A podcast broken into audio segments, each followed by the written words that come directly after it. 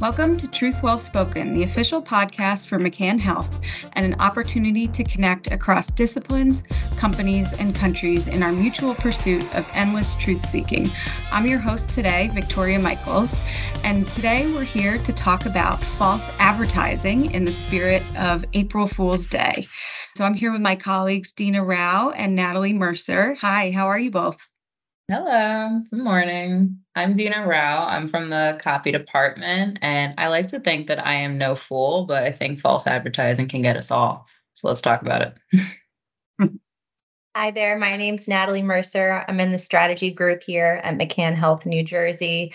And for me, health and wellness is a big part of my life. So I've reaped the benefits of a lot of the different services and tools and methods, but I've also had some struggles as well throughout my process. Looking forward to talking with both of you today. I'm Victoria on the strategy team here at McCann Health, along with Natalie. Um, and we're really excited to dive into what we see across the industry, especially in the health and wellness industry, which, you know, is so near and dear to all of our hearts. So we know that Americans are exposed to approximately 4,000 to 10,000 advertisements a day, which is just unbelievable to think about. You know, we're mm. absolutely inundated, whether it's subliminally, subconsciously, we're basically exposed all day long. How trustworthy are most of these exposures we get overwhelmed with? I think a lot of us can agree that not all of them are, right? I think there was a statistic that 52% of consumers felt that advertisers should be more honest in their advertising. And unfortunately, in the industry we're in, in big pharma and pharmaceutical communications, big pharma has struggled a bit with trust perceptions as well. The perception of trust is pretty negative compared to other industries. People are pretty critical of pharmaceutical advertising. So, why do you think that is? Where have we gotten in this industry and how do we get here?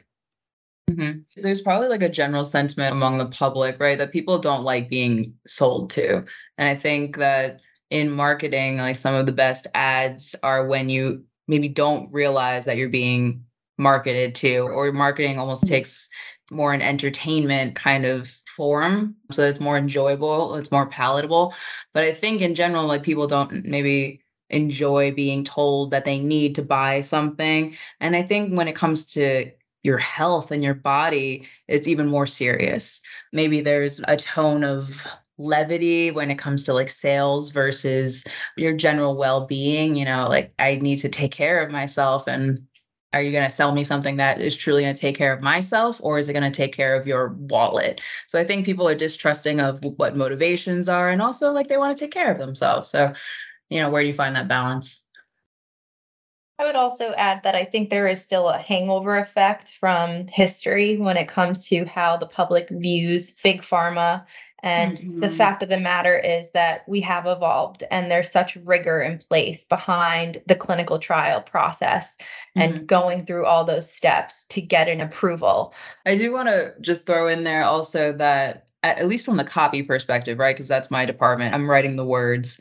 I need to find that balance between marketing the best side of the product and all of its benefits and, and why this is worth anyone's time or money while also trying to maintain that transparency, right? We go through a very rigorous medical, legal, regulatory review process.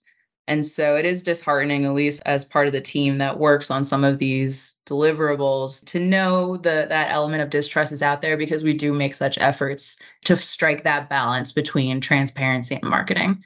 To the earlier point, the pharma field has evolved, and I think we continue to make strides to do so.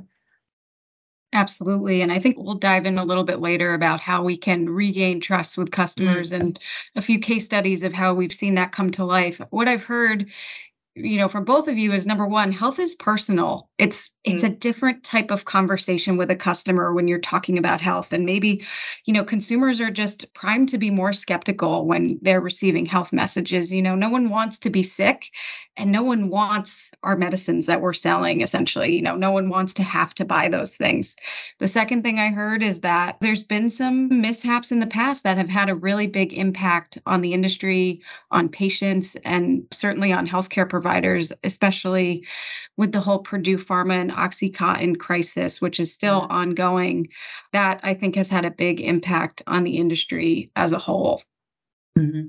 And even back in the day when they had physicians who were promoting the benefits of smoking, um, mm-hmm. you know, they they would have these reputable figures in place, and that's completely outlandish and unethical. Mm-hmm.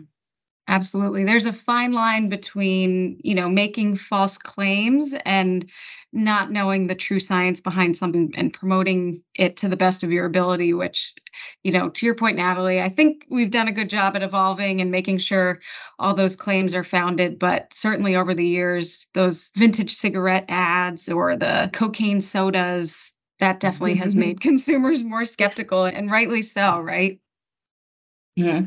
That's a great point, Victoria, about that fine line between kind of the false advertising and then at a certain point learning better. Because mm-hmm. even during covid when we were learning new things about covid the public sentiment was often oh the information keeps changing or they were wrong they don't know what they're talking about and stuff like that. But is it really that we're wrong or is it learning as we go like finding the best information over time? And i think that there needs to be a certain understanding about li- the difference between lying knowing better and saying different versus learning better over time you know? Mm, absolutely. agree. Yeah yeah, I think we see that a lot nowadays with some of these chemicals and products that I think Natalie you were going to talk about in a little bit, right? Oh yeah, I can't wait. I did my homework. All right, so let's dive in.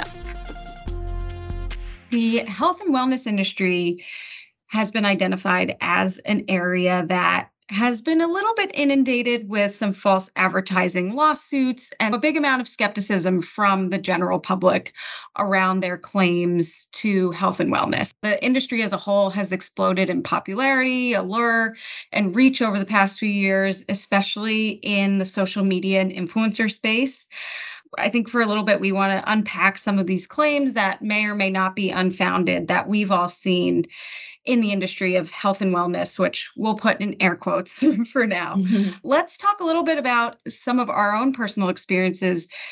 Deana, is there an experience that you've had with a brand that's primed themselves as health and wellness that you're a bit skeptical about?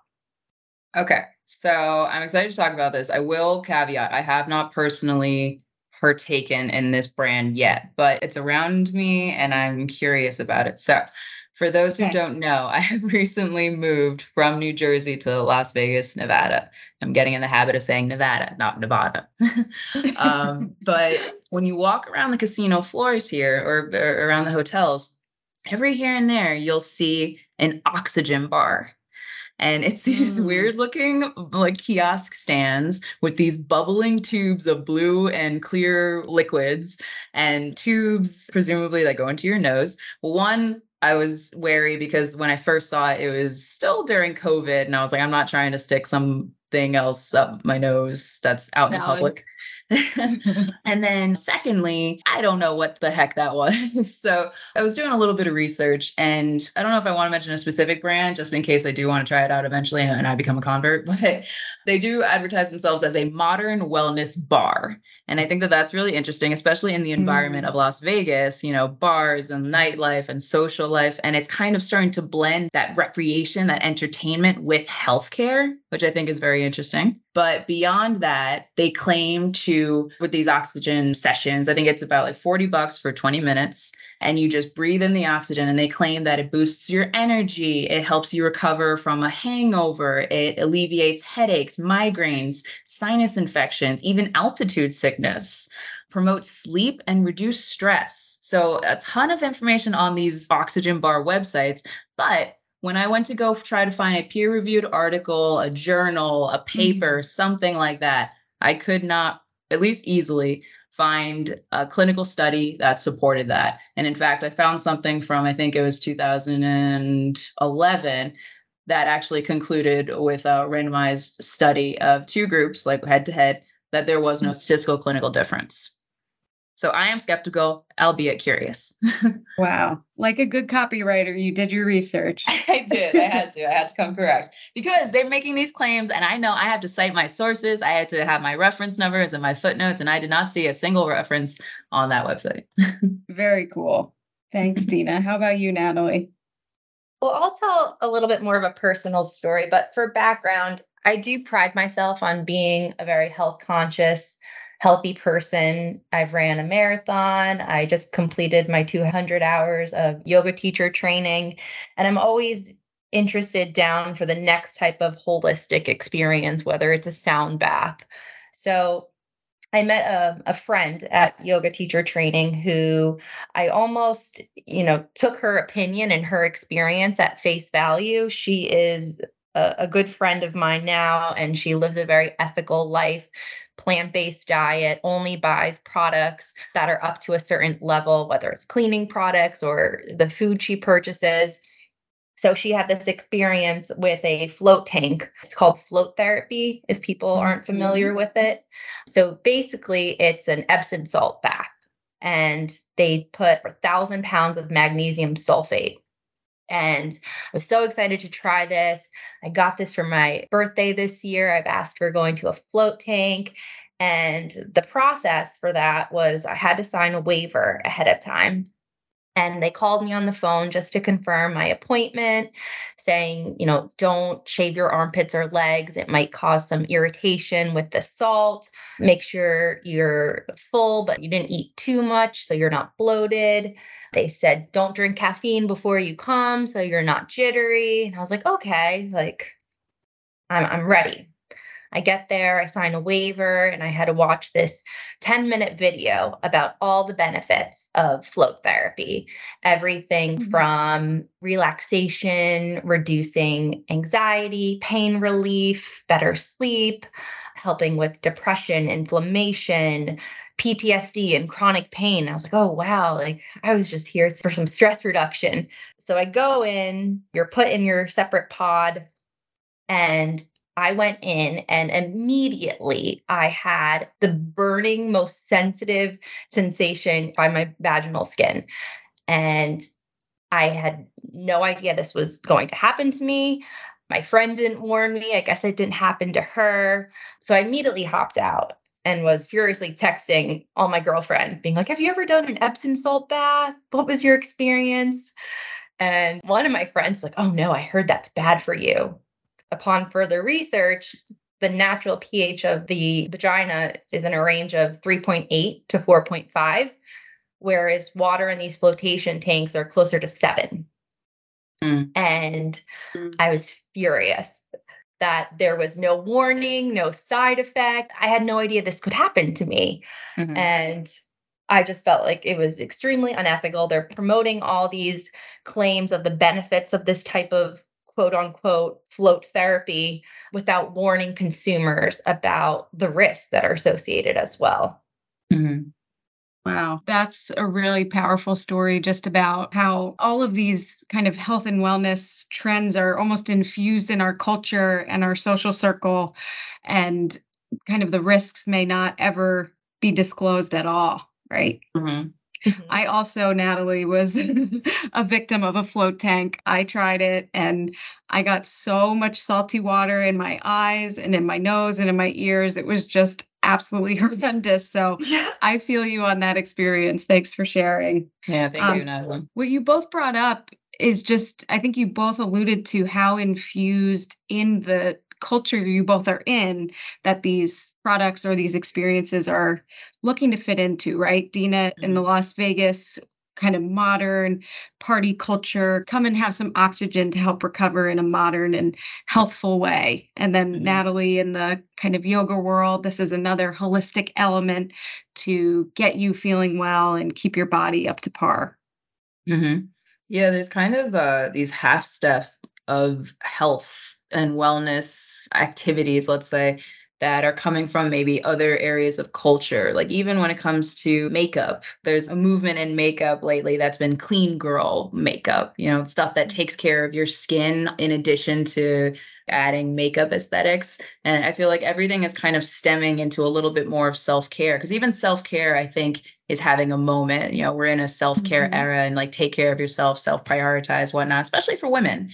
And then when you kind of infuse that idea into different hobbies or interests, whether it's fit, well, fitness is already kind of there, but uh, you know, the aesthetics of beauty or the recreation of going out on a night out in Vegas, like when you can just take a half step to infuse self-care into that, it's a uh, it's interesting, yeah. Definitely. And I think we see that in the food industry too. Mm. They've identified what's important to consumers. I think, especially in kids' food, cereal, juice. Mm-hmm. You know, they know parents want their kids to be smart, to be focused in school, to grow normally. And all of those cereals that have tons of processed sugars and not a lot of whole grains are promoting, you know, your children need to eat these products to stay focused in school. Clinically proven to improve attention, mm-hmm. clinically proven to grow their brains those are the things that parents find important and these traditional advertisers have honed in on that as well. Yeah, especially from a copy perspective, you have those buzzwords that you know mm-hmm. maybe will use in the pharmaceutical space. Like we have a certain meaning to the term clinically proven, right? Or scientific or evidence data terms carry weight in our field. When we see them used in the consumer space, I feel like often they're they're kind of co-opting language that is not necessarily valid because they always tend to have that disclaimer, you know, that little asterisk footnote that I see that says, mm-hmm. you know, mm-hmm. these claims have not been validated or reviewed by the FDA, which is significant yet small on the fine print. I think you know messaging is at risk when you look at the food industry how many labels say organic non-gmo mm-hmm. or sustainably sourced and i think people are starting to catch on to it now but you know, even my boyfriend yesterday, he was having some fruit gummies and he's like, it says made with real fruit. I'm like, mm, that's not right. Mm-hmm. yeah, it's almost that, you know, us and advertisers are a bit more trained to be more skeptical. Deana, you mentioned kind of the gold standard clinical trial that mm-hmm. we use in pharma to validate our claims and talk about our products. Can you speak a little bit about the rigor of what you see on the copy side to get claims approved?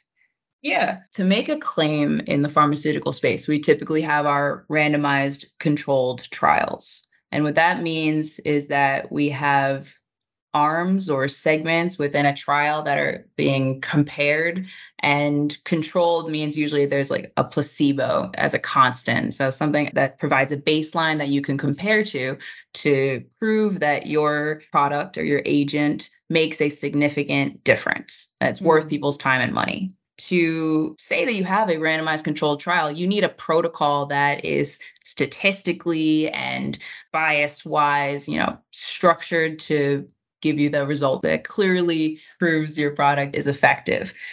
To do that, though, in the consumer space, it's not as regulated. You don't need to be as controlled if you even need a trial, you could probably just survey some people. Like you don't need to have the same rigorous regulations on your trial protocol or whatever you're even basing your claims on. Generally, the consumer space, the non pharmaceutical space. So when we hear things like clinically or scientifically proven, and they have that disclaimer that this has not been validated by the FDA, that automatically means that the data that you're basing this on has not been peer reviewed it's not been validated. It's kind of just someone saying something. And in order to say something in the pharmaceutical space that's like clinically proven, we have to go through mm-hmm. so much review. The trial protocol alone, the way that it's structured, has to go through legal review and regulatory review and medical review before it even sees the light of day with a patient.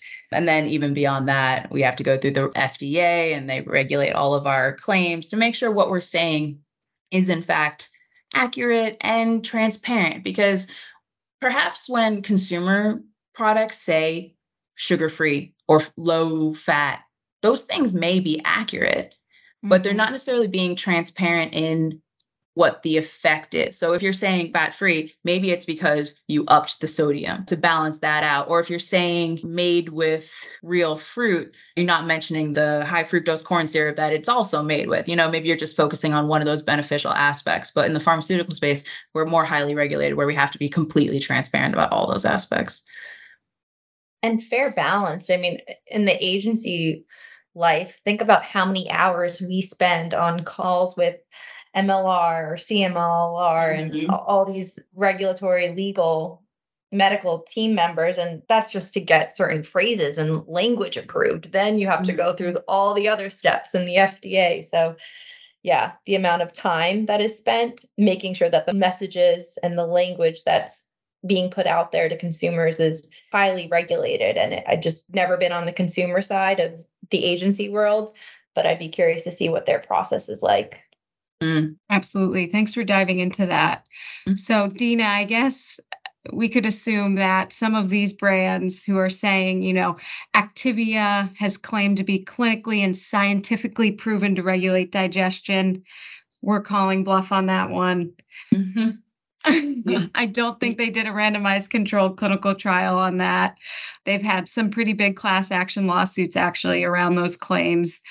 The other one I think that's interesting to bring up is Juul, the e cigarette. They've had a lot of trouble recently based on some of their former claims, calling the e cigarette a healthier alternative to traditional cigarettes, claiming it was safer, but it actually contains more nicotine than a cigarette and has been intentionally marketed towards children and teenagers. So, just two big examples of false advertising faux pas that have actually resulted in class action lawsuits based on the language and the messages they chose to use, which, again, to your point, Deana, we don't have that flexibility or that ability to do that in big pharma. Mhm.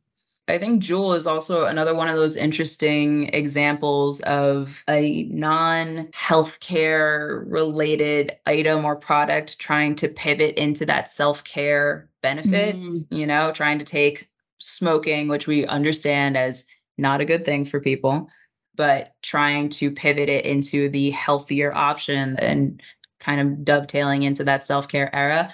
And I do understand, at least as a consumer, the potential for vaping to be healthier. But the thing is, Mhm. we're obviously uh, avoiding the combustion aspects of burning in different materials. But the thing with the Juuls and the vapes is that it does contain more nicotine. But if you knew how much, like let's say a single cigarette much was worth, you might be able to pace yourself. And I think that that aspect was interesting because there was no consideration for making that parallel. You know, a vape is more to a pack of cigarettes than it is a single cigarette. I thought that that was interesting because yeah, it did have the potential to potentially be healthier, but there was no methodology put in place to structure it that way. You know. Interesting. Yeah. So, how they positioned the product and instructed people to use it may have further exacerbated these false claims and perceptions. Mm-hmm.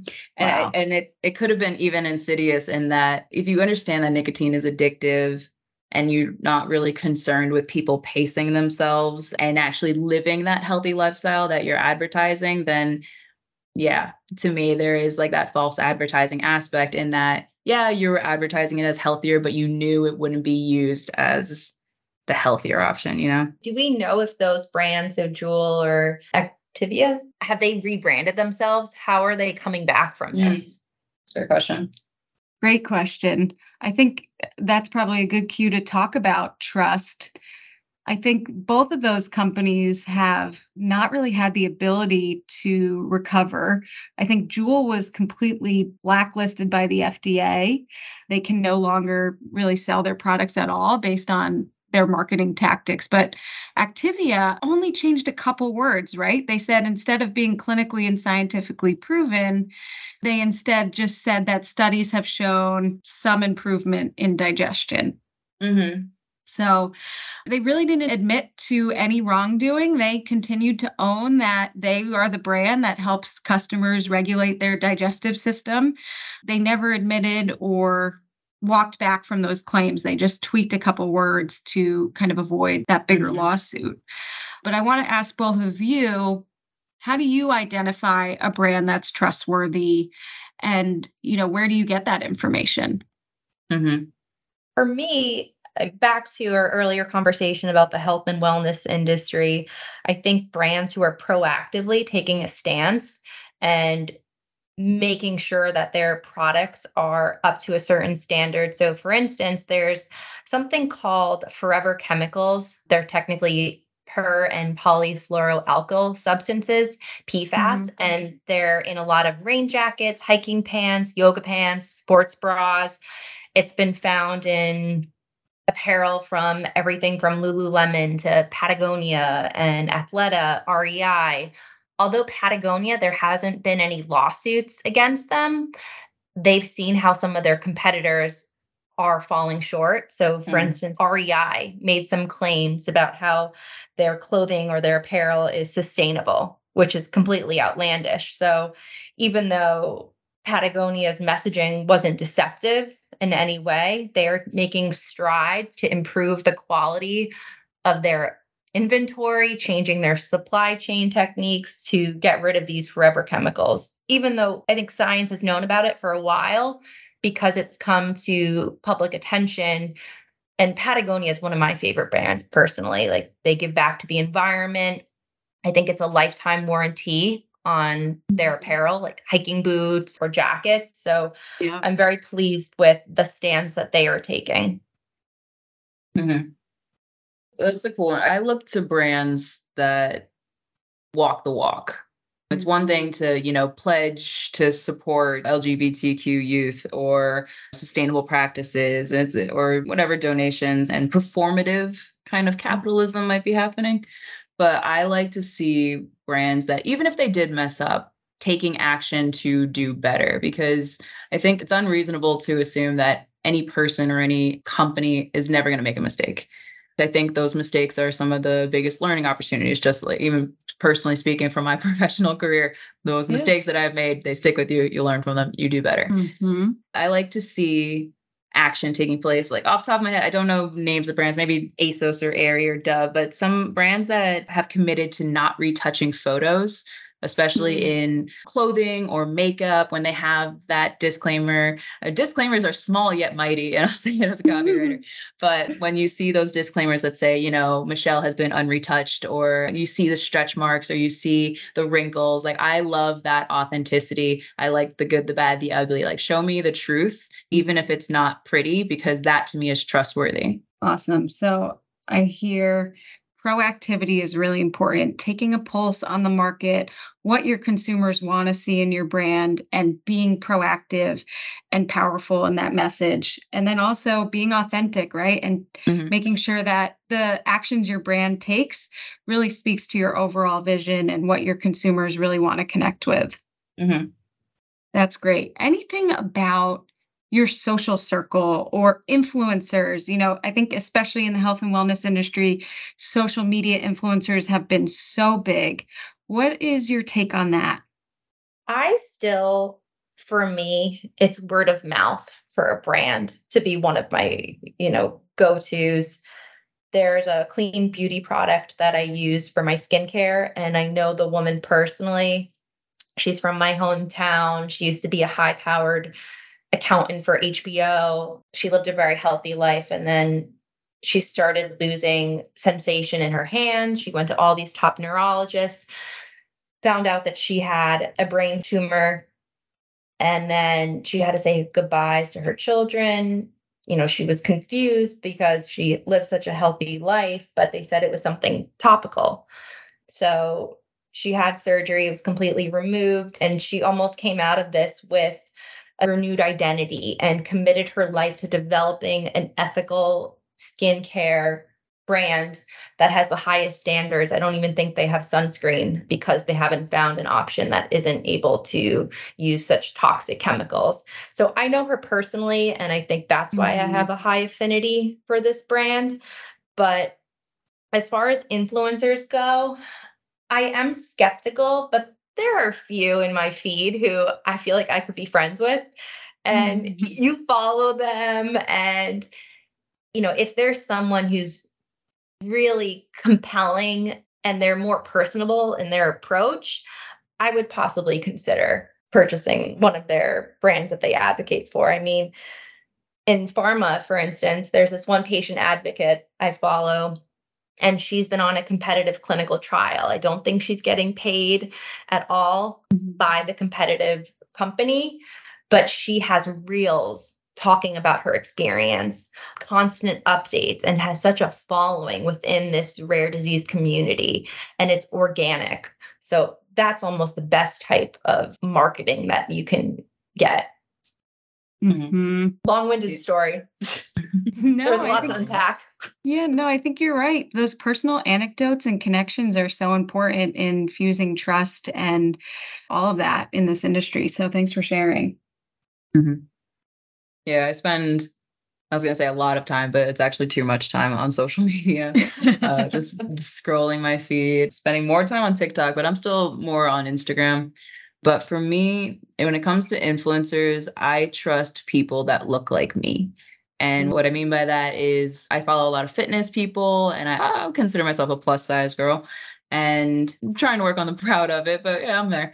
But Mhm. uh, I appreciate fitness influencers that are plus sized women or women that have lost weight after having been plus size because that to me is relatable and trustworthy and she understands me as opposed to you know maybe a fitness model who ran track in high school and has always been kind of fit you know i maybe she Mhm. has some great workouts but i have a harder time being inspired by her than maybe someone who's latina and uh, has been struggling with her weight all of her life maybe a little athletic you know someone that looks and reminds me of me Similarly, when it comes to makeup, you know, people that have that combination skin like I do, skin types are aspects that I can relate to because if they say something maybe works for their dry skin or oh, actually like this clothing company doesn't fit, you know, our thick thighs like for us girls, then I trust them because if they're more similar to me, then I think that their opinion is going to more likely be aligned to what I would think as well. Awesome. So relatability is Mhm. huge too, right? Yeah. On forging those connections. Absolutely. So I want to wrap us up on a positive note here to continue to talk about how us as pharmaceutical marketers and healthcare communicators can better forge trust in this industry and start to close the gap where pharma really lacks in terms of trust with our consumers. I think we all can agree that pharma is at an interesting precipice here, almost at an inflection point. I think the pandemic really helped demonstrate the power of pharma and Mm. research and development. We've seen the Inflation Reduction Act that was passed last year. That's already started to bring some really high prices down on life saving medications. We see insulin is now being capped at $35, and manufacturers have done that proactively, you know, something we've talked about being proactive. And the biggest drug ever in Humira also loses exclusivity this year, and we'll see tons of biosimilars coming out, hoping to lower prices for patients who need these really life changing biologics. So it's an inflection point in pharma. How can we continue to ride that momentum? A couple things we spoke about. I heard Natalie and Deana, you say some things to build trust with customers is number one, being authentic, sharing personal stories, being emotional where you can, and forging those connections, being organic and proactive where possible. And then, of course, being relatable, being representative of the patients or the people that we're trying to connect with. Is there Mhm. anything else that we think is really important in this industry to continue to build trust with our customers? First and foremost, understanding the audience, right? Because especially in our pharmaceutical advertising, one of our first questions, especially as copywriters, is who's the audience? Is this HCP or patient? Or is it both? Because the way that you'll talk to a physician, at least the way that we write it, is going to be different than talking to a patient. Maybe a patient will be much more receptive to those human stories and that authenticity, whereas a physician, they might just want the facts. And you can say it in a nice, fluffy, emotional way, but that might not resonate with a physician audience as much as just a straight data claim will. So I think that authenticity element is definitely true, but perhaps that takes different forms based on your audience. So you definitely need to know what their priorities are. I would also Absolutely. add I am the biggest proponent of co creation with the Mm. community, with patients Mhm. from the start, from when you're developing and designing clinical trials. What are the endpoints that matter? You know, not the Mm. endpoints that will expedite or accelerate your approval time. What really matters to this community. And we do it a lot on the advertising side is the inclusion of patients in the community in our campaigns in testing of messages in photo shoots but i really think it has to start with pharma and it has to start from the beginning, inviting people to speak at your companies, doing ride alongs, going to more grassroots walks. I think mm-hmm. we need to build more of a connection between the people that are actually suffering with these ailments and the people who are working on medication and life saving drugs. Mm-hmm. Great point. That's all about building that more authentic voice with the people who are the end users, right? That's super important. Great point. Well, I want to thank you both. This has been an incredible conversation, and I, for one, feel very optimistic about what we can do in the industry to improve trust and also some tips and tricks on how to scout out when we're being April fooled with some of the messages that we see in this world. So, thank you both for your time. And thank you all for listening. We really appreciate it. You can subscribe to Truth Well Spoken on your podcast network of choice and let us know what you'd like to hear on a future episode by emailing podcast at mccannhealth.com. Truth Well Spoken is produced by Dina Ragab, Deana Rauh, Jake Rinkowski, Melissa Kaczynski. Until next time, I'm Victoria Michels, and this has been Truth Well Spoken.